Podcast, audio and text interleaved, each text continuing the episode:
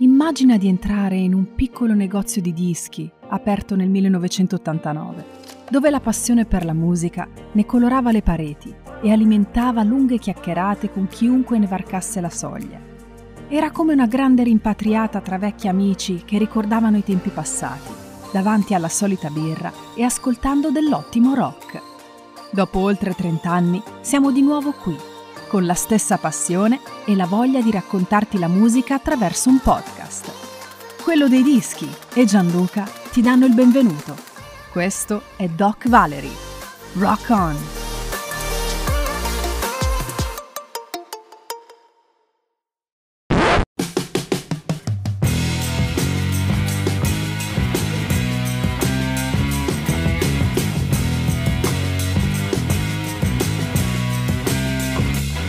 Primo luglio del 1967 Sgt. Peppers diventa il numero uno degli album più venduti negli Stati Uniti. Il titolo originale dell'album è Sgt. Pepper's Lonely Hearts Club Band ed è l'ottavo album del gruppo musicale britannico, pubblicato nel Regno Unito il primo giugno del 1967 è considerato uno dei capolavori dei Beatles, nonché uno tra i dischi più importanti nel XXI secolo.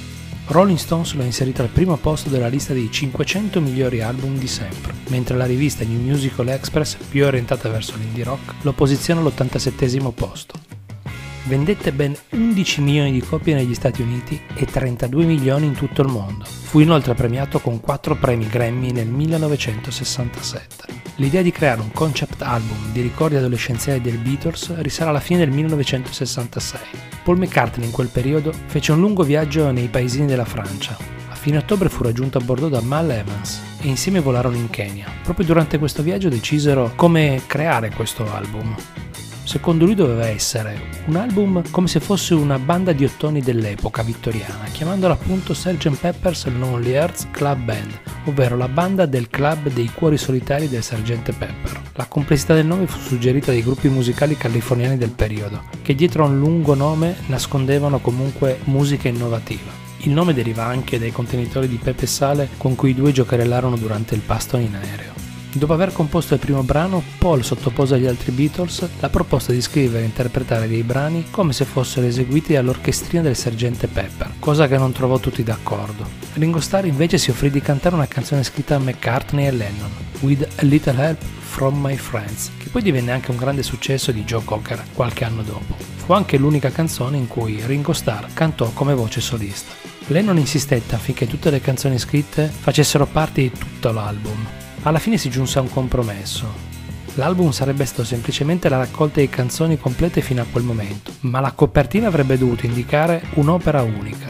Per questo fu creata una copertina innovativa per l'epoca. Per questo fu montato un album in un'unica sequenza, senza soluzione di continuità. Fu un'idea di George Martin, che fu costretto a inventare queste soluzioni innovative per dare il segno di organicità tematica all'album. Indimenticabile è stata anche la copertina di Sgt. Peppers, diventata poi uno dei prodotti più popolari mai creati dalla pop art. Fu un suggerimento di Paul McCartney e Peter Blake a dare l'imprinting per questa copertina, che vinse anche il Grammy nel 1968 proprio nella categoria delle copertine. Ci fu subito un problema di copyright perché nella copertina ci furono tanti personaggi, Albert Einstein, Marlon Brando, Karl Marx, Edgar Allan Poe. Qui la EMI bocciò il progetto senza appello.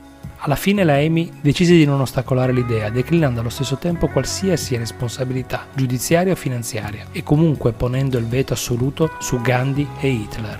Fu solo uno a chiedere un compenso ed era Leo Gersi, richiese 500 dollari in cambio e per questo fu estromesso dalla lista. Se ne contano ben 71 di personaggi in copertina, da Marilyn Monroe a Stan Lored, Oliver Hardy, fino ad arrivare a Fred Astaire. Alla fine l'album comprese 13 canzoni, tra cui With a Little Help from My Friends, Lucy in the Sky with Diamonds, fino a Day in the Life, riconosciuta da tutti come una delle vette compositive più alte dei Beatles, creata proprio in un momento in cui il gruppo era in un momento creativo molto felice, lo stesso in cui vennero create Penny Lane e Strawberry Fields Forever.